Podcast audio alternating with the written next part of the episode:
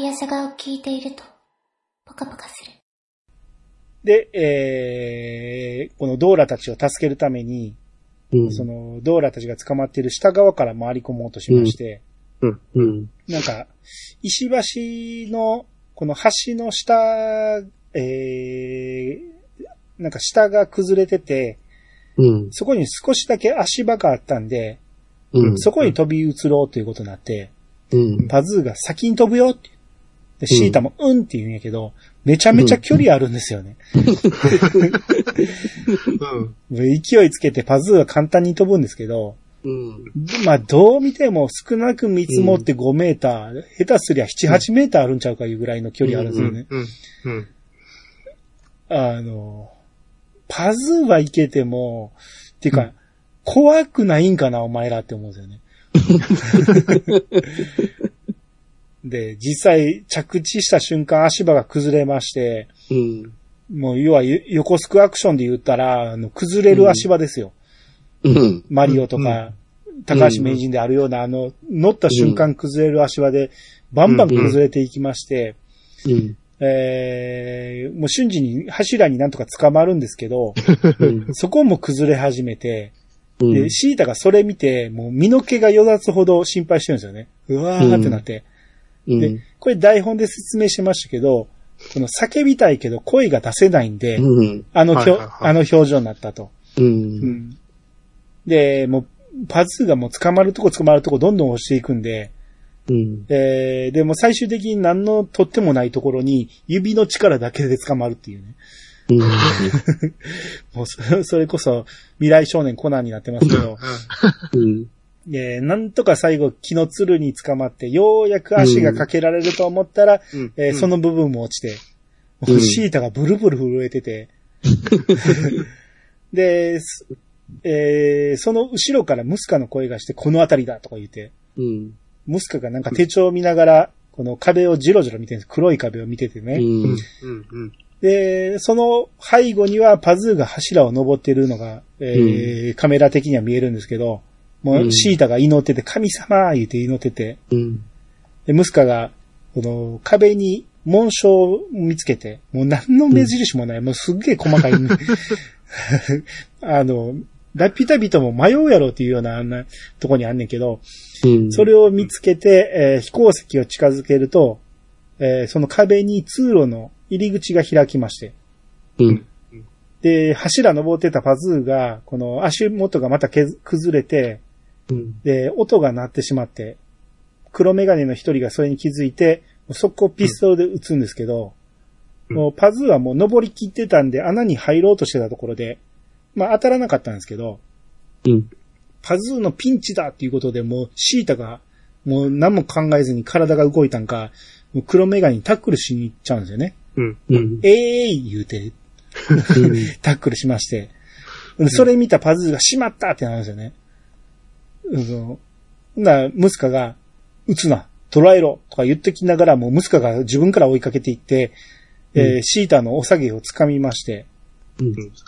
この時、あの、台本に、ムスカ、スポーツで鍛えた体って書いてましたね。軍軍隊やからじゃないんやと思って。スポーツなんやと思って。うんえーまあちなみにこのシータのお下げはもう掴まれるためにあるんちゃうかいうぐらい掴まれますけど。あと、シータのお下げって、うんこの、このシーンとかでも、あの、このシーンのちょっと手前でなんかこう、パズーがこう、落ちそうになった時に、こう、こう、すごいハラハラしてる時に、めちゃくちゃ、なんていうんですかね、お下げがなんか、びっくりしてこう、なんかこう、バーってこう、逆立ったりとか、はい。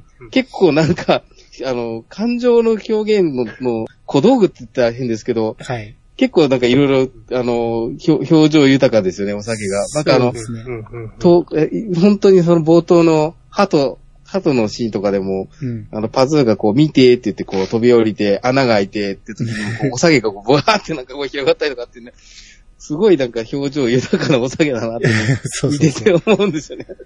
まあ、あれは宮崎さん、あの、お得意なやつで、あの、ナウシカが怒りに我を忘れた時に髪の毛逆立つのが、うーん。だから人間怒ったら髪の毛逆立つでしょうとか言ったらしいんですけど、それを多分表してるんでしょうね。うん。あの、心にうんうん合わせて髪の毛動くっていう感じなんですよう。ね。うんん。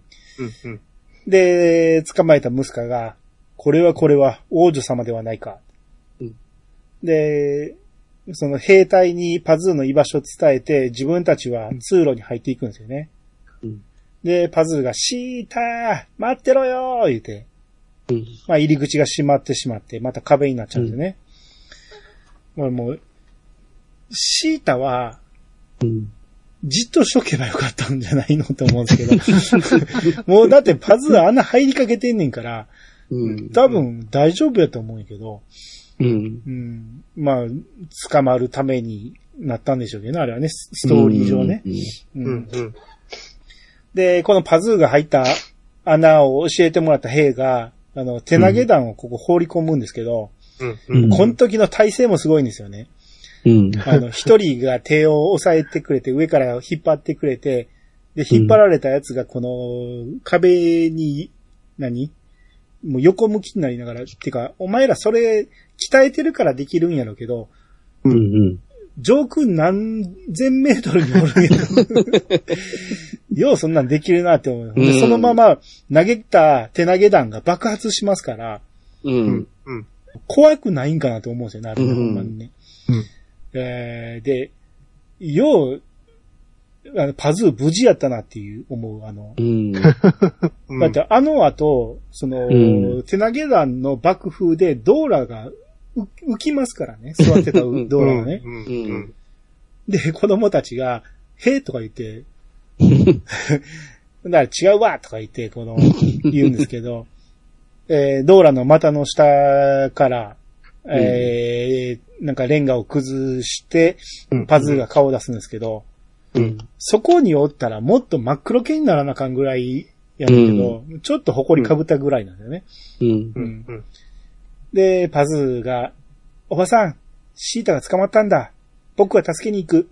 縄を切るから逃げてって言って、ナイフで切るんですけど、この、この時、周りの兵から見られないように、その横におったシャルルとかルイが、こう足で隠してくれるんですよね、この、うん。あの辺も細かいですよね。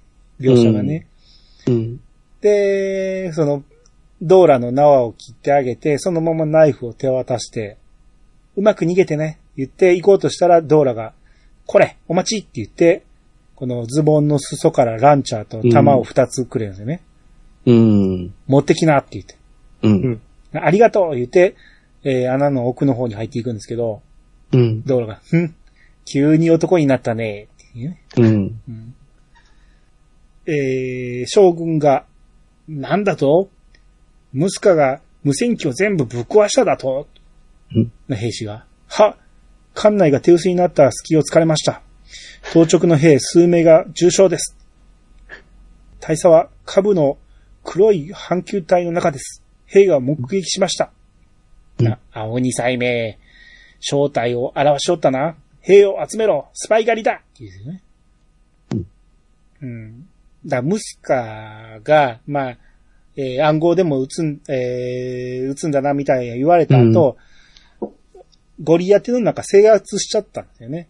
う。うんん。で、無線機全部ぶっ壊したと。本国に連絡させないようにね。うん。えーで、ムスカ、一方ムスカ、あの、中に入っていったんで、うん。黒メガネ二人とムスカと、うんで、後ろ手に縛られてるシータ4人が、なんか立方体に乗ってゆっくり降りていくんですよね。うん。うんうん。あの立方体も壊ないんかなって。あの、ラピュタピトって手すりというがん概念がないんですよね。うん王族がここ行くんでしょ？あの中うね。ん。うん。全く手すりがないんですよね、あここね。うん。うん。っていうことは、もしかしたら、うん。まあ、あっこに住んでる人たちみんな飛行石を持ってたとか、もしく、は、宙に行く乗り物で移動してたとか、うん。かなんかないと、うん。あまりにも手すりがなかなさすぎて生活感がないんですよね、全然ね。うん。ううんん。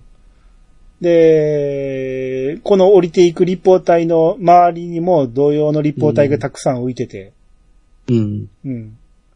なんか、何が最初かわからんけど、あんなシーンたまに見ますよね。壁にいっぱいああいうのがあって、出たり入ったり入れ替わりする、うん。なんかああいううのってよく見る、SF でよく見る映像ですうよね。ん。うん。で、黒メガネが、大佐、ここは一体、うんな、息子が、ラピュタの中枢だ。うん。上の城などガラクタに過ぎん。ラピュタの科学は、すべてここに結晶、えすべてここに結晶しているのだ。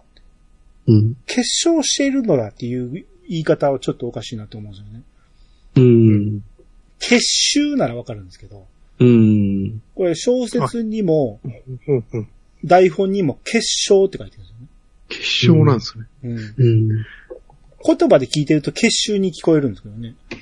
うん。科学が結集してるっていよく言いますからね。うん。うん。うん。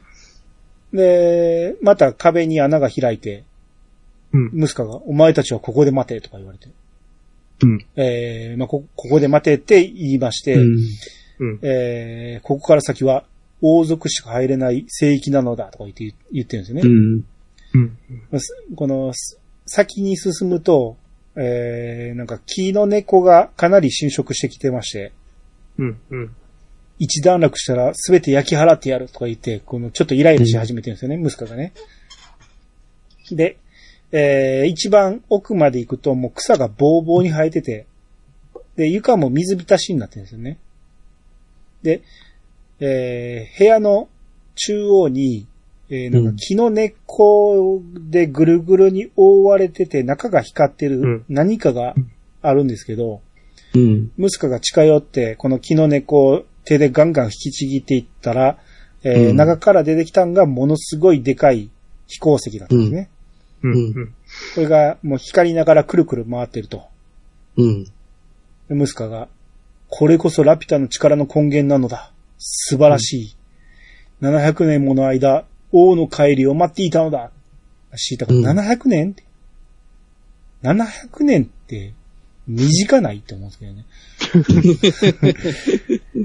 だって、もうラピュタのことを人類ほぼほぼ忘れてるんでしょ。うん。伝説としか残ってないっていう。まあまあうん時代が時代で、あんまり残ってなか、あの、何伝承するには紙が残ってなかったんかもしれんけど、う。うんん。うん。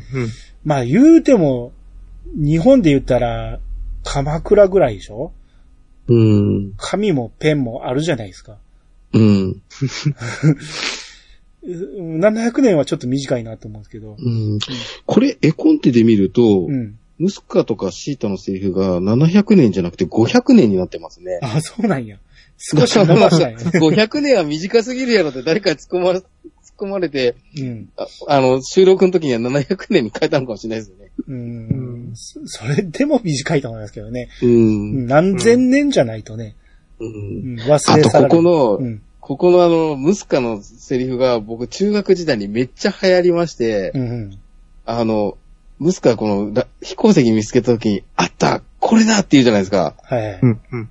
これが中学の時にめちゃくちゃその、一緒に見に行った、その映画の、映画一緒に見に行った友達の間で、うん。めちゃくちゃ流行りまして、ほうほう。あの、その友達、友達の家って、あの、上に、その高校生のお姉さんと大学生のお兄さんがいて、うん。よくその、まあ、そのお兄さんとかお姉さんの部屋に僕ら忍び込んで遊んでたんですよ。うん。高校生とか大学生になるとやっぱバイトができるじゃないですか。うん。ものすごいその漫画とかパソコンとかいっぱいあったんですよね。うん。うん。で、そのお兄さんお姉さんの部屋に忍び込んでは、そのパソコンのソソフトとか見つけて、あったこれだとかって。めちゃくちゃそう、そうなんですよね。流行りましたね、なんか。まあまあまあ、使いたくなる気持ちはわかりますね。使いたくなるんですよ。なんかそう、もうここからムスカはオンパレードですからね、そのうん。名言のね。名言っていうかなんか、で、このシータが700年言うて驚いてたら、ムスカが、君の一族はそんなことも忘れてしまったのかね。この、近くにあった、その、文字が刻まれた黒い石の柱、ちっちゃい柱を見つけまして、ムスカが、黒い石だ伝承の通りだって言って、この虫を払いながら、えー手帳の文字とこの見比べてるんですよね。読める、読めるぞ言うて。うん。あなたは一体誰？私も古い秘密の名前を持っているんだよ。ビシータ。私の名前は、ロムスカ・パロ・ウル・ラピュタ。君の一族と私の一族は、もともと一つの王家だったのだ。うん地上に降りたとき、二つに分かれたがね。っていうね。うんまあ、ここまで引っ張りましたけど、えー、ムスカも王族うん。だったってことだね。えーちなみにこの黒い石でこの文字見てるときに虫がめっちゃ群がってて、それをわーわー言いながらは、はじってますけど、うん。これも確か台本かなんかに、うんムスカは虫が苦手って書いてましたね。お めっちゃ嫌なんやけど、もうそれどころじゃないからっていう表情らしいです、あれ。うん。う。ん。うん。うん。で、ロムスカ、パロ、ウル、ラピュタ。だから、うん。えーウルが王様やったかな王族ってことでね。うん。で、パロが、まあ、これいろんな説あるみたいですけど、まあ、えーうん偽のとかいうとこもあったし、従属するみたいな、うん。えーいろんな解釈あるみたいですけど、要は、うんシータが本家で、ムスカが分家っていうのが多分正しいらしいですね。う。うんん。うん。ううん。んで、シータのところにだけ飛行石が伝わってたし、ううんん。。えームスカの一族には、その、要は伝承の古文書が残ってたってことなんですよね。うん。うん。で、えーここで爆発音がしまして、うん。このムスカたちが入った、えーこの壁に爆薬を仕掛けたんですけど、日々一つ入ってないんですね。うん。で、将軍が、爆薬をありったけ仕掛けろうんな、ムスカのなんか、えー声が聞こえてきて、うん。閣下、そんなことをせずとも入れますよ。ムスカどこにいるって叫んで、えームスカが黒い石に飛行石を当てると、うん。その、さっきの降りてきた立方体がいっぱい浮いてたところが、この立方体が動き始めて、で、あそこに置いてきぼりにされてた黒メガネたちが、もうなんか一生懸命壁登ってたんですよね。うんそれから動いた立方体に弾き飛ばされまして、わーいと落ちてきまして、で、えー、この、ラピュタの底の方の半球体のところに、うん。数本八角形の柱が生えてくるんですけど、うん。うん。うん。その柱の先っぽからさらに尖った、えー、先っぽがバーっとの生えてきまして、7本ぐらいバーっと生えてきたんですけど、で、将軍たちが立ってたところが、ものすごいガーッと揺れて、うん。なんか、10メーターぐらい下がったらしいですね、あれね。う。うんん。10メーターぐらい下がって、そこに大きい通路が現れたんですよね。うんう。ん。それ見ながら将軍がもうえらい汗まみれになって顔が引きつってるんですけど、うん。息子が、さあ、何をためらうのです。中へお進みください、閣下。な将軍が、えい、来い言うて、えー中へ入っていって、で、兵士たちも閣下に続け言っていくんですけど、うん。将軍が、この戦闘に立って突撃していくのはちょっと偉いなって思ったんですよ。普通なんか、兵士に先行かせるじゃないですか。うん。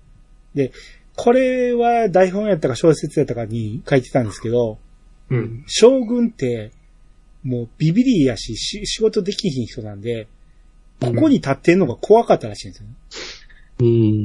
うん。あの、うん。うん。えらい異変が起こって、ムスカがなんか言ってるし、あの、自分らが立ってるところが10メーターぐらい下がっていったし、もうここにおるのが怖くてしゃあなくて、えー突っ込んでいったっていうことを書いてうんましたね。で、えーこの頃パズーがこの半球体のうん。あたりの木の根っこに捕まってるんですけど、うん。チューブラリンですよ。怖いですね、これ。めちゃくちゃ怖いっすよね、なんかもう。うんこの子には恐怖心というものがないんでしょうね。高さの概念がないのか。うん。うんうん。えー、だからこの半球体が変形するたびに落ちそうになるんですよね。うん。木の根っこが剥がれかけて、でうん。うん、落ちそうになるんですけど、この半球体の底に、えーうんなんか、フロアがガーッと降りてきて、うん。うん。まあ、このフロアがご丁寧にガラス張りなんですけどね。うん。まあ台本にはここ展望室って書いてましたけど、うん。えーこの将軍たちが、あの、銃を構えながら走ってくるんですよね、この中にガーッと。うん。続けーんな、な、な、なんだここは？相手。ムスカー出てこーいって叫んで、うん。うん。うんお静かにって言って、うん。このフロアの天井部分から、うん。ムスカとシータのホログラムが降りてくるんですよね。うん。で、うまあ、宙に止まる感じで。で、うん将軍が、何の真似だって。あムスカが、うん。言葉を慎みたまえ。君はラピュタ王の前にいるのだ。うん貴様、正気かこれから王国の復活を祝って、諸君にラピュタの力を見せてやろうと思ってね。言って、うん。これをパズーもこの木の根っこにぶら下がりながら見てるんですよね。うん。うん。で、ムスカが見せてあげよう。ラピュタの雷を。だから先飛び出したこの7本の足から、うん。えープラズマがボーっと出てきて、で、この、それぞれの光が、えー、つなぐように、もうサークラインになりまして、うんこれ台本にもサークラインってな書いてましたけど、サークラインって何やったっけと思ったら、蛍光灯のことなんですよね。うんあの、輪っかの蛍光灯ね。なぜせ蛍光灯って書いたんかわからんけど、う。うんん。えー要は、えー輪っかになりまして、この輪っかが徐々にちっちゃくなっていって、一つの一箇所に固まったところで真下にビームが放たれまして、うん。これ真下が海だったんで、そこの海にビームが落ちて、ものすごい爆炎と爆風が上がってきます。うん。ムスカが、旧約聖書にある、ソドムとゴモラを滅ぼした天の日だよ。うん。ラーマヤーナではインドラの矢とも伝えられているがね。うん。全世界は再びラピュタのもとにひれ伏すことになるだろう。って言ってるんですけど、まあ、あんまり調べたりしたこともなかったんですけど、これ今回調べてみたら、うんこ。のソドムとゴモラっていうのは、うん。旧約聖書に出てくる都市の名前なんですよね。うん。町の名前なんです。人の名前かと思ってたけど、うん。これあのーだ要は、えーヤファエの裁きで滅ぼされる子って書いてて、まあ要は神様の裁きなんですよね。まあそういう旧約聖書の、えー有名な一節があるんでしょう。うん。うん。うん。でこれ調べてみた、今回調べてたら、ここに、なんか、うん。預言者ルートっていう人が出てくるらしいんですけど、うん。このルートが読み方違えばロトっていうらしいですね。うん。うん。あの、これももしかしたら、堀井さんこっから取ったんちゃうかなって今回思ったんやけど、う。うん。うんん。でも堀井さんはただ語呂がいいでしょって言っていつも言うんですよね。ロトってどういう意味ですかって言ったら、あれ語呂がいいからですって言ってたんやけど、うん。なんかああいうの考える人ってどっから持ってきたかって言いたくないんでしょうね。もしうかしたら。ん。うん。で、あと、ラーマヤーナって言ってるんですけど、うん。ラーマヤーナっていうのは、えーまあ、正しくはラーマーヤナっていうらしいんですけど、うん。うん古代インドの、なんか、ヒンズー教の経典の一つらしくて、うん。えーこのね、これまあお話なんですけど、このラーマーヤナっていうのは、えーうんラーマ王子のお話らしいんですけど、うん。ここに登場するラーマ王子のお妃の名前がシーターっていうんですよね。う。うんん。じゃあ宮崎さんこっから取ってんちゃうの？シーターさらわれるらしいし。う。うんん。うん。で、これ絶対こっから取ってるやなと思って、うんでうん結構ね、いろんな、えーサイトでも、こう言ってる人も多いですね。うん。シータの語源はこっから取ってるんじゃないかっていう。うん。ただ、はいはいはいかたくなに宮崎さんはこっから取ってるとは言わないみたいですね。あと、このラーマヤーナではインドラの矢とも伝えられているという、このインドラの矢ね。うん。うん。これ、まあよく、よく聞くっていうか、ドラクエ10で出てきますけど、うん。これは、えー、要は、ラーマヤナの中には、うん。インドラの矢は出てこないんですよ。うん。調べてみたらね。うん。で、インドラの矢という言葉もあんま使われてないらしくて、うん本来はインドラのイカズチって言われてるらしいんですね。うん。で、このインドラのイカズチっていうのが出てくるのが、同じくヒンズー教の経典の一つである、えーうんマハーバーラタっていうお話があって、ここにインドラのイカズチっていうのが使われてるらしいんですね。うん。う。うんん。だ若干ムスカはいろいろ勘違いしてるみたいなね。うん。ラーマーヤナっていうのを、えー勘違いしてたり、インドラの、えー雷をイン、えーうんインドラのイカズチかインドラの雷をインドラの矢って言ってたりね。うん。うん。で、このムスカの間違いに引っ張られてんのか、ドラクエ10ではインドラの矢という技を使うモンスターが出てきますからね。いや、薬剤の王が使えますから。うん。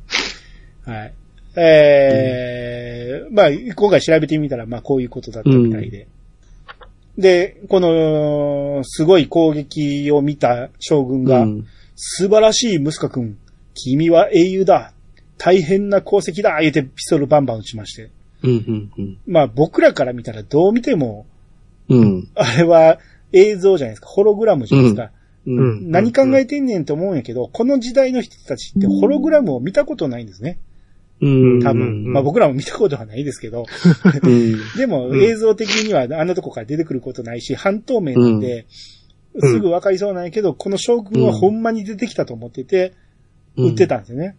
で、パンパンパンパン撃ってて、弾が切れるまで撃ってて、うんムスカが、君のアホ面には心底うんざりさせられる。うん。まあムスカがまた、この黒い石に、えー飛行石を当てようとすると、うん。えーこの両手縛られてるシータが、この顎でなんとか邪魔し、邪魔しよう思って、うん。みんな逃げてーっていう。うん。で、シータは、えームスカはシータを殴り飛ばすんですけど、うん。ムスカが死ねーって言って、うん結局、えー飛行石を使うと、この展望室の床が、わーんって開いて、うん。うん。将軍たちが真っ真下に落ちていってしまうと。うん。うん。これを見て、ムスカが大笑いしながら、しながらこのホホログラムが上がっていくんですけど、うん。うん。この、兵士たちが、なんとか逃げた兵士たちも、ここから脱出しようとするんですけど、うん。うん。通路からどんどんどんどん戦闘用のロボット兵が現れて、うん。次々起動して追いかけられてしまうんですよね。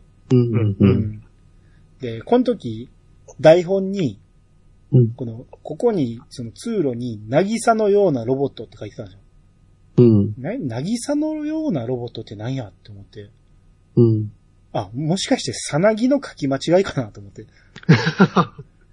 あ、でも、うん。これ絵コンテだとさなぎになってますね。あ、じゃあ、この台本書いた人が間違えたんだね。書き間違書い。き写した、うん。うん。間違えてますようんね。はっきりなぎさって書いてましたから。うん、さなぎになってますね、絵コンテの方が。なるほど、なるほど。うん。であとうん、えっと、この絵コンテなんですけどう、ん。えっと、ムスカとシータが、えっと、ホログラムでこうスーって出てきてう、ん。死ねーっていうところまでのシーンあるじゃないですかう。ん。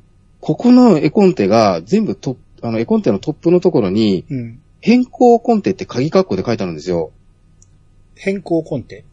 変更コンテ。要は、うんえっと、えっと、多分もともと宮崎さんが作ったあのコンテからうん。差し替えてるんじゃ、あの、かなり差し替えてるんじゃないかな。かなりのページで変更コンテ、変更コンテっていう鍵括弧で書いてあるんですよね。ほうほうだからもともと作ったシーンはこういう内容じゃなかったんだけども、うん。差し替えてこの変更コンテっていうような形で、いわゆるその映画で見たようなシーンになってるっていうような感じみたいですね、なんかなる。ほど。うん、だからちょっと元々のシーンがどういうシーンだったのかっていうのは、ちょっとこの本には収録されてないんでうん、わかんないんですけど、うんうん。変更コンテって書いてあるから、元々のシーンはちょっと違うあのシーンになってたかもしれないですよね。なるほどね。うん。まあ、もともと、ラピュタに着いてから1時間ぐらい歩いてたから、3分の1ぐらいになってるんですよね。ああ、じゃあ長かったのかもしれないですかねなり長かったんこでしょうね。こがうん。う。うんん。うん。まあ、すこの辺展開がめちゃめちゃスピーディーなんで、う。うんえーハラハラドキドキするんですけど。えーこの、なんとかこの逃げようと思ってるんですけど、ロボット兵がどんどん後ろから迫ってくるんで、うんこのもう恐怖に耐えられない兵たちが、どんどん飛び降りていってしまうんですよね。う。うんん。で、なんとかゴリ当てに次々乗り込んでいくんですけど、うんこのまだ乗り込んでる最中なのに、そのゴリ当てのプロペラが回り始めて、うん。出発してしまって、うん。で、このタラップの上でもう間に合わなかった人たちが、この、もう文字、文字通り、はしごが外されて、うん、ガンガン落ちていくんですね。うん。うん。もうこの辺の描写も細かいですよね。一人一人描いてますからね。う。うんん。うん。で、この混乱に乗じてドーラ一家が、えー、フラプターにの乗り込みまして、う。うんん。で、早く逃げようよって言ってんねんけど、ドーラはうんこのパズーたちを待とう言って、うん。えーじっと待ってるんですね。うん。うん。で、えー、ムスカが、このシータの胸ぐらを掴んで、う。うんん。私をあまり怒らせない方がいいぞ。言って、この床にバーン投げつけるんですよね。うん。当分二人きりでここに住むのだからなって。うん。うん。そういうつもりだったんでしょうね。うん。よ、嫁にするつもりだったんでしょうね。で、この、黒い石に飛行石当てると、このスクリーンが現れるんですね。うん。うん。で、そこにゴリアテが映りまして、うん。さっさと逃げれば良いものをって言って。うん。これあの、台本には、ムスカ、うんテレビゲームに夢中の男っていう。そういう風に宮崎さんは見てるんでしょうね。テレビゲームやってる人をムスカみたいに見てるんでしょうね。うん。で、えー、ゴリアテがもうありったけの訪問から発砲してきまして。で、その、まだね、この、阪急隊の底の方に捕まってたパズーなんですけど、うん。撃ってきた爆風で吹き飛ばされまして、うん。うん。で、ちょうど開いてた穴に、うまいことスポーリって貼りまして、うん。うんで、ただ見上げてみるとその穴の上の方には、このロボット兵がたくさんか格納されてて、うん。よ、まあ、ちょうどこっから排出される直前やったんですね。うんどんどん一斉に放出されていきまして、パズー間一発、えーかわすんですけど、もう何のとってもないふ穴の縁に捕まる。そこに捕まることができんのかなって思うんですけど、なんとかやり過ごしまして、うん。で、このロボット兵たちが空中に放り出されたと思ったら、このパカッと両手が開いて、うん。えー飛行タイプに変わって飛んでいくんですね。うん。う。うんこの時の SE がなんか花火みたいにパン、パン、パンって開いていきますけど、うん。うん。えーこの、えー飛んでるロボット兵たちにゴリアテがうん。総攻撃食らいまして、うん。うん。これ台本ではゴリアテに群がっていくロボット化って書いてある。化ってこの、ブンブン飛ぶ化ね。うん。ロボット化って書いてましたね。で、パズーはこの穴に戻りまして、えーうん靴を脱いで、登っていくんですけど、うん。斜めの方から途中からね、垂直に穴が上がっていきまして、もうこれ無理やろうと思うんやけど、最後、バタバタしながら、うんちゃんと中に入れまして、うん。はい、もうほんまにコナンなんですけど、コナンですね。この後も、なんか、何に捕まってるのかわからない。まあ、多分ね、あの、動いてないロボット兵やと思うんですけど、ロボット兵かなんかにバーッ捕まって、うん。手当たり次第登っていくんですよね。シーター言いながら登っていくんですけど、うん。もうこれもうコナンですよね、もうん。う。ラダー言うてるようなもんですよね。で、この間ゴゴリアテが、えー炎上しまして、うん。シータが顔を背けるんですよね。うん。で、ムスカが、素晴らしい、最高のショーだと思わんかね。はっはっは、見ろ人がゴミのようだはっはっは、言うてもう大笑いしてて。うん。で、この直後、なんかなぜかシータが縄抜けできまして、うん。ムスカの腕にこのすがりつくん。ですよね。うん。まあ、そういや、もう一回巻き戻して見てみたら、その前のシーンでシータがゴソゴソやって、結構、その、縛られてるロープが緩ん。でたん。ですよね。うん。だからっていうことあるん。やけど、このタイミングで縄抜けがなん。とかできまして、えー、ムスカが何をするって言って殴り飛ばすん。ですけど、シータは、えー飛行石を奪って、そのまま走っていくん。ですよね。うん。うん。ただ、出口が開かないんですね。うん。で、ムスカが返したまえ。いい子だから。さあ、うん。お願い開いて言ったら、わーんって開きまして。うん。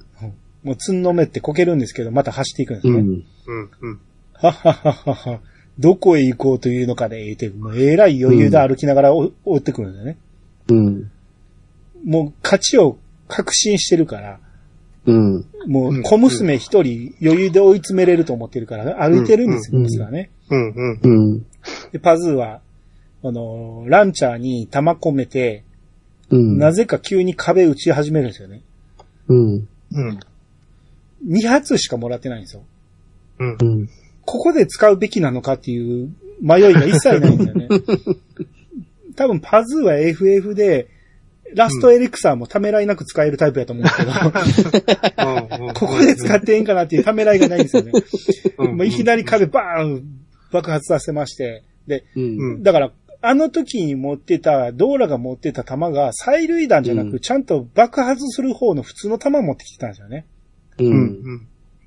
それで壁ぶっ壊しまして、うんえーこのわずかな穴ができて、そこを通り抜けていきまして、う。うんうん。で、シーター言って、キョロキョロしながら走っていくんですよね。うん。だ結局、シータの居場所わからんままあの壁破ってるんですよ。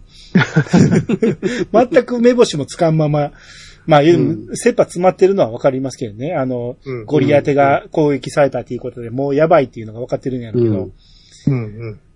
で、この頃シータもね、逃げよう思って必死にしゃ走ってるんですけど、うん。このムスカがやっぱ余裕で笑いながら歩いてくるんですよね。うんう。ん。で、シータが壁に当たって、こうもうどうしようってなったところで、シーター言って遠くの方で聞こえて、うん。声のする方に走っていくんですけど、うんパズー言って二人で呼び合うことで、えーお互い引き寄せ合うことができまして。もう奇跡ですよ。あんな、どこ向かっていいかわからんお二人が走り合ってたらいつの間にか合流できてたって感じで、うん。わずかな隙間の向こうにパズーの顔が見えるんですよね。うん。もうちょうど同じタイミングで箱から顔出すんですよね、二人がね。うん。うん。うん。で、パズーが、シータ今行くくっそー、下がって言って、こう、ランチャー構えるんですね。うんほんなら、えーシータが穴から飛行石を差し出しまして、早く、これを、ムスカが、急いでー言って、この異変に気づいたムスカが走走り出すんですよ。今まで余裕で歩いてたんやけど。うん。やばいと思って走り出して。だパズーも、なんとか手を伸ばして取ろうとするんですけど、ギリギリ届きそうなところで、海に捨ててー言って、そこでようやく届きまして。う。うんん。だからシータが、なんか、急に顔が引っ込みまして、その瞬間、ピストルが入ってきて、えー、すぐさま撃つんですね。うん。ほんなら顔突っ込んでたパズーの、えーゴーグルが割れまして、パズー吹っ飛ぶんですね。うん。パズーのゴーグルが割れるぐらいピストルがあの至近距離で当たってるんですよ。うん。ゴーグル割れただけで助かってるんですよ。まあ、親方の原骨よりも硬いですから、パズーの石頭ってことなんですかね。うん。うん。えーなんとか助かりまして、ムスカが、その石を大事に持ってろ小娘の命と引き換えだって。ムスカが、うん。えー逃げたシータを追いかけていくんですよね。うん。で、パズーがその穴に向かって、えーランチャー撃つんですけど、弾がもう入ってないんですね。で、慌ててランチャーに弾を装填して撃つんですけど、うん。えーまたわずかに広がったこの穴を、えー顔から、顔からぐいぐい突っ込んでいきまして。うん。で、穴を抜けてすぐさままた走っていくんですね。うん。でこの時もう2発しかもらってない、えーうんランチャーの弾を使い切って、もうないやろうと思うんやけど、ランチャーそのまま持っていくんですよね。うん。ううん。ん。もういらんやろうと思うんやけど、持っていく。で、うん。えー、ムスカが、えー、シータを追い詰めまして、で、えー片手には銃を持ったまま、終点が玉座の間だとは、上出来じゃないか。ここへ来いって言って、台本では、このシータの後ろに、この玉座がガジュマルのような木の根に覆われているって書いてるんですよね。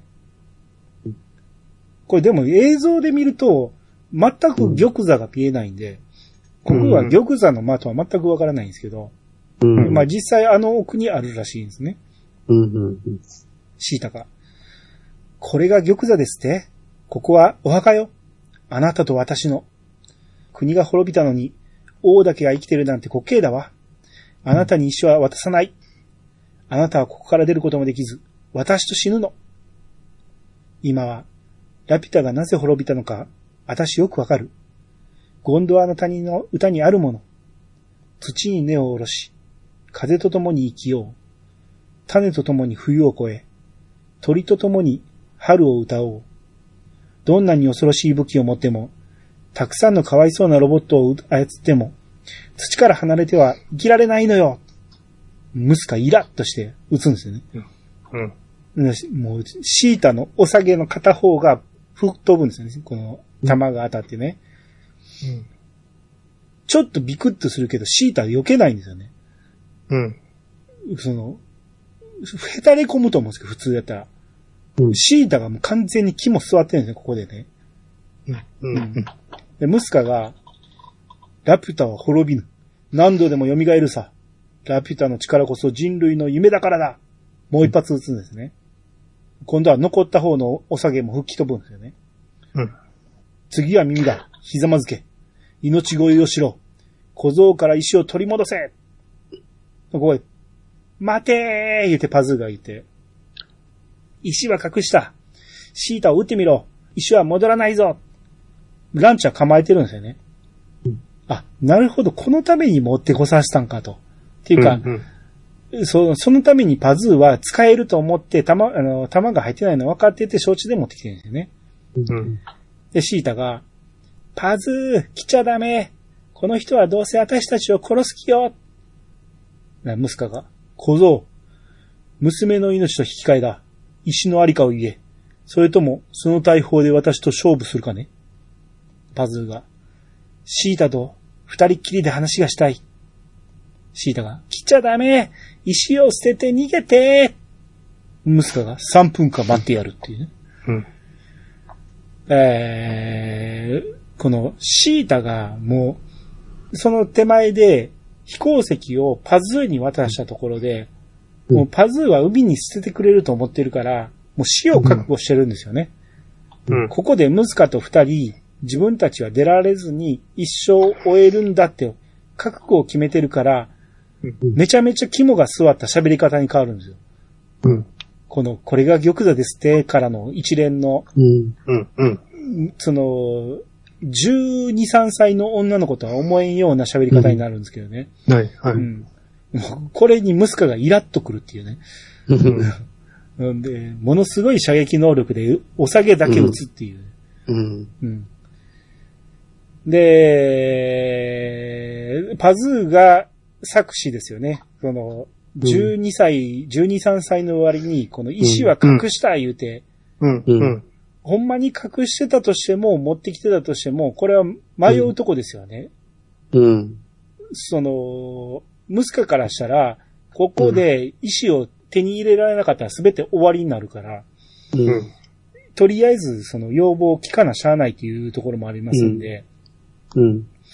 えーこれで3分間待ってやるっていう、うん。まあこれが敗因にもなるわけですけど、うん。えー、ムスカが、この二人が抱き合ってる最中に、うん。この、中折れ式のリボルバーを持ってたんですけど、これをパキーンって中の弾抜いて装填していくと。うん。まあ手慣れた手つきなんですよね。うん。で、パズーが、シータ、落ち着いてよく聞くんだ。ルルルルルルルルってなって、うん。あの言葉を教えて、僕も一緒に言う。うんなえ？ってパズーが、僕の左手に手を乗せて、飛行石持ってきてたんですね。うん。もう光ってるからバレそうやなって思うんですけど。うん慌ててシータが手を重ねまして、うんパズーが、おばさんたちの縄は切ったよ。シータが涙ぐんで抱きついてくるんですね。な、ムスカが、時間だ。答えを聞こう。あゆっくりムスカの方を二人が向き直りまして、うん。パズーが持ってたランチャーを投げるんですね。うん。でムスカが不審な顔するんですよ。ん？って。うん。な、えー、繋いだ手をムスカの方に突き出しまして、二人同時に、バルス！うん。言った瞬間、巨大な飛行石の方が、えー光り始めて、うん。で、二人の手の中にある飛行石の方は猛烈に光りはじ、えー光り出しまして、うんその瞬間二人が真後ろに吹っ飛ぶんですよね。うん。うんうん。要は多分あの玉座があるあの木の根が絡まってたという、あの木の根のところに吹っ飛んで、うん。このものすごい光にムスカが圧倒されまして、うん。えー、この青い光が真上にピューって上がっていくんですよね。うんこれ多分二人が持ってたペンダントの方の、えー飛行石だと思うんですけど、うん。これが上に上がっていって、この半球体の中のいろんなところにひび割れが入っていくんですよね。うん。で、さっきの光に目をやられたムスカが、ああ、目が、目がー言うて、うん。でパズーとシータが、もう吹き飛ばされて気絶してるんです、この二人はね。だから、多分気絶したからあの光を見なくて済んだっていうのもあると思うんですけど、うん。えー、あと、ムスカが目が弱かったっていう話はどっかにありましたね。う。うんん。で、ああ、目が、目がー言うて、もう見えてないから壁伝いに歩いていくんですよね。う。うんん。うん。ほんなら、城の、えー、いろんな部分が本格的に崩れ始めて、うん。えーロボット兵も崩れて、うん。で、もうずっとドーラたちが待ってたんですけど、もう仕方なく脱出することにして、うん。で、ドーラたちが出た瞬間も一気に崩れて、えーうんもう大量の瓦礫が海に落ちていくと。うん。うんでこの大量の瓦礫の中にムスカが落ちていくシーンも見えましたね。ありますね。これ、うん絵コンテもな、絵コンテにもなんか矢印でムスカって書いてあって。そうなんですよ。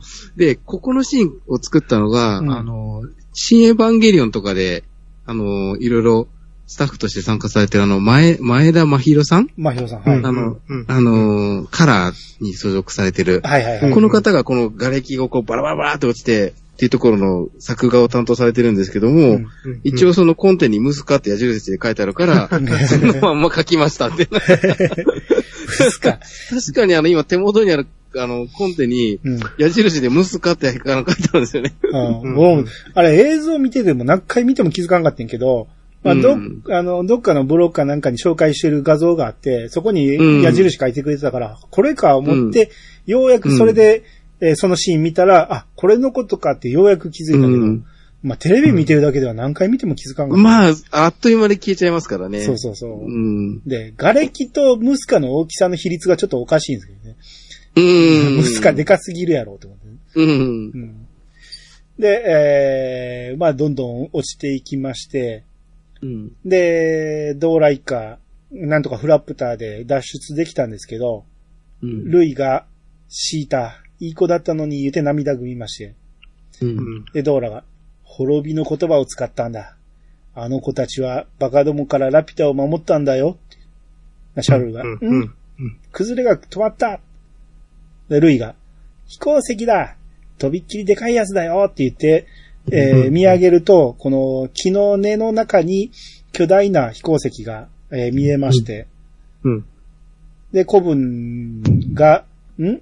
登ってくって。あ、ドーラが。木だあの木がみんな持ってっちまう追うんだ重いみんな降りな。ルイがそんな無茶なって言うんですけど、うん。えー要は、城全体浮島を浮かせる力を持ってた、うんあの、えー巨大な飛行石なんで、えー城が崩れてしまったら、空に上がる力の方が強くなってしまって、浮かび上がってしまったってことなんだよね。うん。ううん。ん。そういうもんなんていう気はしますけどね。それやったらシータの体も上に上がらなあかんかったんちゃうのって思いますけどね。えー、まあ何しか上に上がっていってしまいまして、うん。えー、ここで木の根に引っかかってた、えー、パズーとシータが、まあ気絶から起きまして、うん。パズーが木の根が僕たちを守ってくれてたんだって。うん。あのー、まあ、吹っ飛んだ時にちょうど木のところに引っかかってた、あのー、うん吹っ飛んだからね。うん。で、あっこで気絶してたっていうのも良かったんでしょうね。うん。で、また、このうまい具合に、えー見張り台にあ使ってたあのタコもうん引っかかってたんですよね、この木の根にね。うん。まあこれでも、よう考えたら、ここのラピュタに降りついた時も、うん。ワイヤーが引っかかってましたよね、木に。あーかかってましたね。うん。だから、このタコが引っかかってたんやなっていうので、うん。今回ようやく納得できましたけど、これまで都合良すぎるやろってずっと思ってたんですよ。うん。今回何回も見てるうちに、あ、あっこでワイヤーに引っかかってたから、ここに引っかかってるのは納得や。しかもあのーこのラピュタの一番上の方で引っかかってるから、うん。だから、瓦礫が崩れてんのに、持っていかれずに済んだんだっていうことがわかるんね。ん。うん。うん。なるほどなと思ったしう、んあとここで小説ではちゃんと説明してて、うん。その、木の根に引っかかってたところから、パズーとシータは、その上の庭園に行こうって言って、こんな木の根に引っかかっててもしゃあないし、どうせ降りられないならあの庭園まで行こうって言って、登っていっていく最中に見つけたらしい。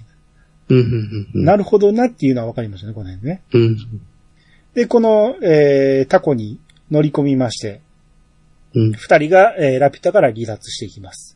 うん。うん。で、このタコを一回ね、上にわーっと浮き上がって、えー庭園の方が見えるんですけど、うん。庭園部分に、あの、例の苔むしたロボット、うん。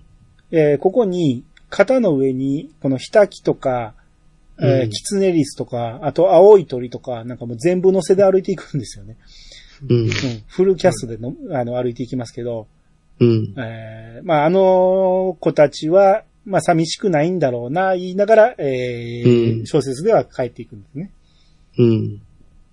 で、えー、ドーラは一方、未だに諦めずになんとか上を目指そうとしてるんですけど、うん。全く重くて上がらないんで、うん。で、そこにタコが見える、あの、降りてくるのが見えるんですよね。うん。これ見た瞬間、ドーラが満面の笑顔に変わるんですよね。うん。で、子供たちがシータだーいみんなシータだ、シータだ言うてるところに、あのじいさんだけは小僧だって言ってるんですよね。これもいいですよね。小僧うん。のことを好きなんですよね、今日はね。うん。みんな大喜びで合流しまして、うん。で、シータがドーラに、おばさまって言って抱きつきまして、うん。もうドーラもね、もうなんか、生き別れの娘を抱きしめるかのような笑顔で抱きしめるんですよね。よく生きてたねー言うて。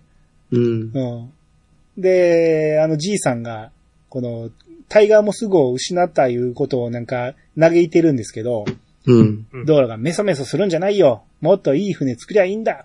かわいそうに。髪の毛を切られる方がよっぽど辛いさ。うんなし抱きしめられてたシータが、う、おばさま痛いっていう。なふふ、ごめんよって。情けないじゃないか。散々苦労してこれっぱかしさって言って、胸元から宝石を出すんですよね。うん。で、それを見た海賊たちが、にひひひひ言って、みんな取ってきたお宝を見せるんですけど、うん。シャルルが何しろ時間がなくてよ、言って一度大爆笑するんですよね。うん。このシーンを見るたびに毎回、どうでもいい話なんですけど、うん。あの、ドーラが股間から宝石を出すっていうのを、うん。なんか映像が勘違いしちゃうんですよ。うん。多分僕はドラゴンボールのブルマがパンツの中から宝石を出したのを、あ宝石かね、ドラゴンボールやったかなを出したのあ。を、うん。あそこがいつもごっちゃになるんですよね。で、ああ。で、あの、ドーラが股間から出さへんねやっていつも思っちゃうんですよ、これ見るたびに。うんなんか、あ、そういえば、あの、くんくん書いてたのは違うやつやったなと思って。うん。クリーニンが書いてたんかもしれんな。うん。まあ何しろ、えーこれで合流できて大断言になりまして、うん。えーエンディングが流れながら、この、ドーラとファズーシータは空中で別れることになりまして、はい。えーあの地平線って流れて、えーこのドーラ一家が、まあ、フラップターを全部繋いでるんですよね。ムカデみたいにね。うん。で、先頭におるドーラが、じゃあな、みたいな感じで、この急旋回していくんやけど、うん後ろに乗ってた、あの、じ じいさんが振り落とされそうになるんですよね。あの辺も細かいなと思って。うん。うんで、えー、こっから映像が最後、あの、エンディングテロップ流れながら、うんその、上昇していったラピュタが、うん。その、あれ、どこまで上がってんのか、宇宙まで行ってんのか、うん成層圏あたりなのか、わからんねんけど、うん浮いてるっていう感じなんですよね。うん。で、えー、この台本を見ると、うん。アポロが飛ぶ前の地球、宇宙で青々と茂る木って書いてるんですよ。うん、うん、うん、で僕は宇宙まで行ってしまうと空気がなくなるから、うん。あキツネリスとかが生きてられへんから多分空気のあるギリギリのところで止まってるんかなと思ってたら、うん。台本では宇宙って書いてましたね。そうですね。絵コンテでも同じことが書かれていて、うん。これもあの、多分あの、えっ、と、当時購入した資料のロマンアルバムかなんかに書いてあったことだと思うんですけど、うん。最初はなんかやっぱ宇宙空間まで飛ばす予定だったら、っぽいんですよ。はい。でも、そしたら、じゃあ子供、その、その映像を見た子供たちが、うん。そこで暮らしてるキツネリスとかあの動物たちは空気がないところでどうなっちゃうのって心配したりしないんですかってなんか言ったスタッフがなんかどうもいたらしいんですよ。はいはいはい。でそれを聞いた宮崎さんがやっぱりしまったーと思ったらしいんですよね。でなんか、ああいう不思議な、なんか、あの、こう、なんとも、宇宙空間じゃない、ないのかな、でも成層圏なのかな、みたいな感じの、ああいう不思議な映像になんか落ち着いたっていうことがなんか書かれてありましたね。なんかその当時の取れる。そうそうそうそう、どっちでも取れるみたいな。なるほどね。うん、空気が多分ある、あって、あの、暮らしてる動物たちは、きっと、あの、大丈夫なんだろうな、っていうふうに、こう、子供たちが安心できるような内容になんか、落ち着いたっぽいですね。はいはいはい。うん。そうね、ギリギリ空気がありそうなところで止まってますもんね、あれね。う。うんん。まあ宇宙にも見えるしっていう感じで、で、こうんのアポロが飛ぶ前の地球っていうところがまあ憎いですね、これね。う。うんん。まだ宇宙開発が進んでないから、うん。ここには、あのー今でも、ラピュタが、この世界では、ラピュタは飛んでるかもしれんよっていうことを言いたいかもしれないね。うん。う。うんん。えー、ということで、まあ一応、えー最後まで行きましたけど、うん。うん。ゴー、ゴーさん起きてます？ゴーさんもしかして落ちてるかもしれんね。え？声がさっきからしないけど。まあ、まあいいか、寝てはんねん 寝てはるでいいけど。えー、まあ最後まで行きましたけど、はい。まあ、このラピュタっていうのは、ジブリの作品の中で、うん。一番人気に挙げられることが多い作品なんですよね。うん。まあ何年か前に、その、ジブリの中で一番何が好きっていうランキングを取った時に、その時うん1位になった記憶があるんで、うん。あまあ、なるほどなって納得できる内容ですね。うん今回詳しく見ていても、やっぱりよくできてるうなっていう。ん。あの、やっぱ王道ですよね。そうですね。完全懲悪だし、うん。えー、実際最後に悪を倒してくれるし、でそう、ですね。その、パズーという何でもない少年なんですよね。うん。特に突出した力が、力っていうか、えーうん不思議な力を持ってるわけでもないし、うんえーまあ言うても少年であるし、うん。この少年が、えーこのわずかな期間の間に、どんどんどんどん成長していくっていう、成長物語、うん成長と冒険の物語だっていうことで、うん。やっぱそうですね。王道なんで、安心して何回でも見れるし、う。うんんそういう意味でも人気が高いというのは頷ける作品ですね。うん。うんそうですね。うんあの、えっ、と、前回、あの、アニさんもおっしゃってましたけど、うんちょっと今今手元に資料が、あの、ちょっと見つけることはできなかったんですけど、うんあの、宮崎駿さんのその企画書というか、うんあの、えっ、と、覚書みたいなところに、えっ、と、古典的な冒険活劇を、えっ、と、今日の言葉で再言語化できないだろうかみたいな書き出しで企画趣旨とかっていうのはまとめられてたんですよね。はいはいはい。で、古典的な冒険活劇っていうのは、その要は1986年、ラピュタが公開された時点で、もうすでに、その、こういうそのいわゆる冒険活劇自体が、ちょっと古臭くて誰も作らなくなってきてたような時代なんですよね。はいはいはい。で、それを、要は、あの、誰も作らないからって言って子供向けで、こういう血湧きに踊るような冒険活劇を、じゃあ作らなくていいのかって言ったら、そんなことないよねっていうようなところから、あの、企画のと企画がスタートしてるっていうことで、うん。あの、そういったところを考えると、まさにその、えっ、と、宮崎駿さんが、その企画趣旨書というか、企画の、もう一番最初に書き上げた文章の通りに、えー、まあ、誰も、もう1986年の当時でも、あの、古臭いって言って、ちょっと敬遠し始めてた冒険活劇だったけども、その時代での、その、えっ、と、再言語化みたいな形で、えっ、と、映像化さ、したことによって、いろんな人に、あの、この天空の城ラピュタが、こう、影響を与えていくんですよね、その後に。はいはいはい。うん、あの、特に、あの、顕著なのがやっぱゲーム業界だと思うんですよ。そうですね。うん、あの、1986年に、あの、この映画が公開されて、うん。その翌年あたりに、あの、パソコンのゲームでイース2っていう、あの、まあ、イースの続編ですよね。うん。イースシリーズの2作目がこう、発売されるんですけども、うん。それがまさにその天空を舞台にした、天空に浮き上がった、あの、イースっていう国を舞台に、あの、展開されたりですとか、うんあと我々がもう本当によく知るところでは、あの、1988年に、えっ、と、ラピュタが、まあ、テレビ放送されて、その2年後に、あの、ドラクエが天空シリーズって始まるじゃないですか。はいはいはい。絶対に影響を受けてるはずなんですよ。そうですね。うん。あの、やっぱゲーム業界に与えた影響って計り知れないと思うんですよね、ラピュタって。はいはいはい。うん、そう考えるとやっぱり、あのー、8その86年の時点で再言語化した、その古典的な冒険活劇を再言語化したっていう意図は、あの、いろんな業界だとか、いろんな人たちにすごい影響を与えてるんじゃないかなっていうふうには思うんですよね。そうですね。う。うんん。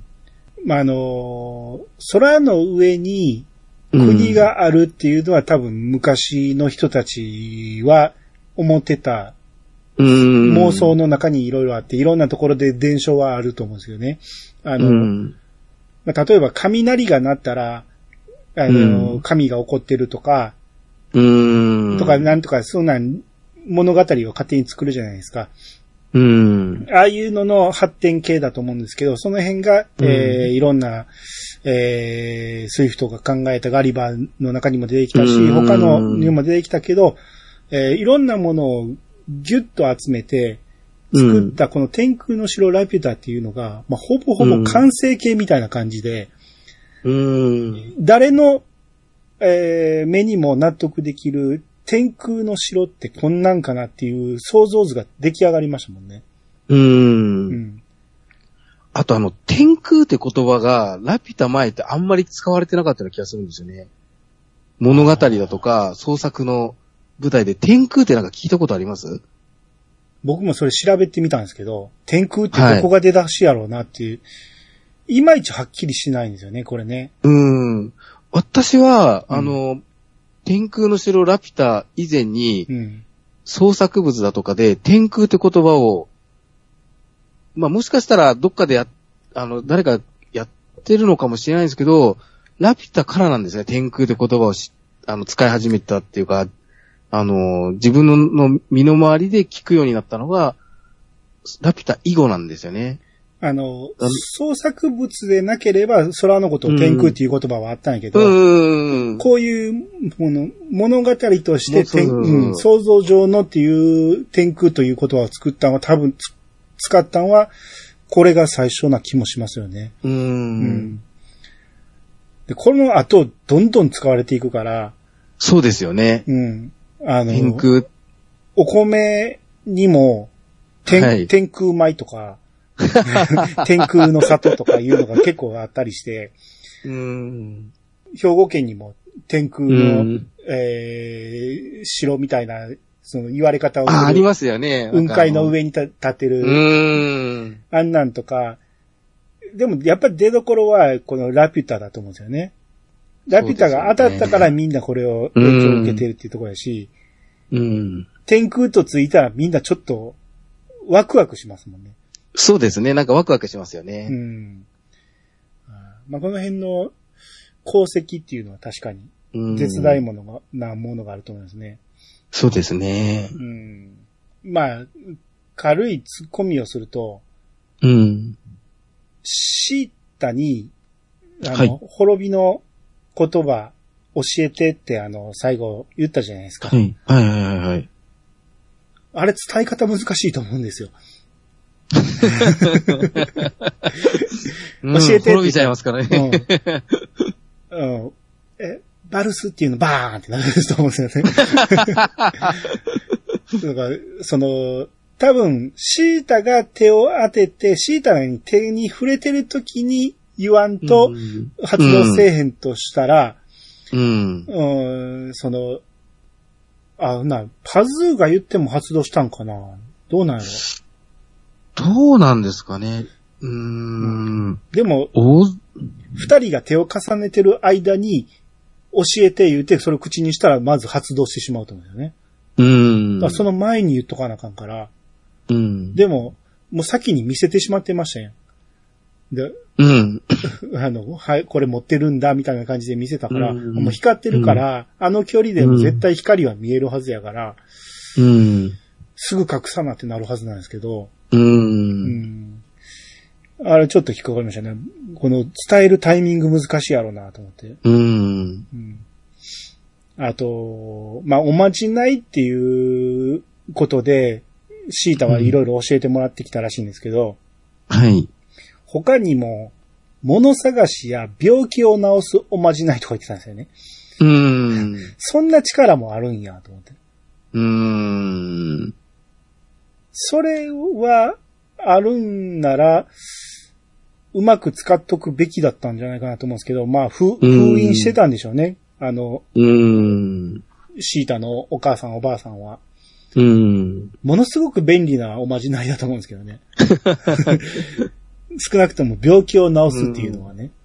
う。うんんまあ、あれ、あのまじないもちょっと不思議なのが、その、シータに教えてるときは発動しなかったのかなとかっていうのはか、後から思いましたけどね。あれはであの、も、ね、おば、おばあさんが、暖炉に隠してたって言ってたから、ああ、そうかそうかそうかそうか、うん、手には持ってないはずなんですよ。なるほど。そういうことですね。多分ね。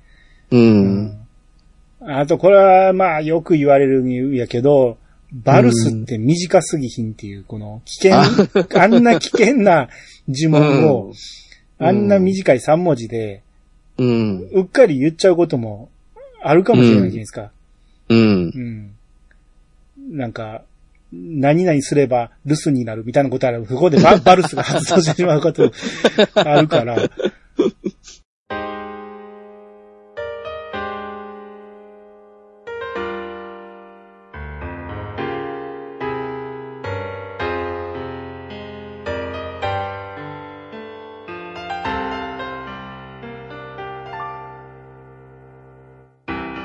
はい、エンディングです。はい。はい。えーっと、これ、とりあえずストーリー全部、えー語り終えましたんで、えー皆さんからお便りを、えー募集して、そのお便りを読む回を、ネタバレありの読む回を作りたいのと、で、えーキャスティングとかスタッフの話もその時に一緒にしたいと思いますんで、はい。えーキャスティングとか、スタッフに関して言いたいことがある方もお便りに書いていただけたら、その時読ませてもらいたいと思いますんで。はい。はい。まあ、言いたいこと全部大体言っちゃったんで、うんうん。うん。まあ、ゴーさんも寝ちゃったし、これぐらいにしときましょうか、今日は。はい。はい。ということで、ケンケンマさん、ありがとうございました。ありがとうございました。皆様からのお便りをお待ちしております。メールアドレスは、いやさが .pc、アットマーク gmail.com まで。ツイッターハッシュタグは、ハッシュタグ、いやさがをつけて投稿してもらえると番組内で紹介するかもしれません。ということで、いやさがブー、お相手はアニマルジャパンと、ケンケンマルでした。またお会いしましょう。さよなら。さよなら。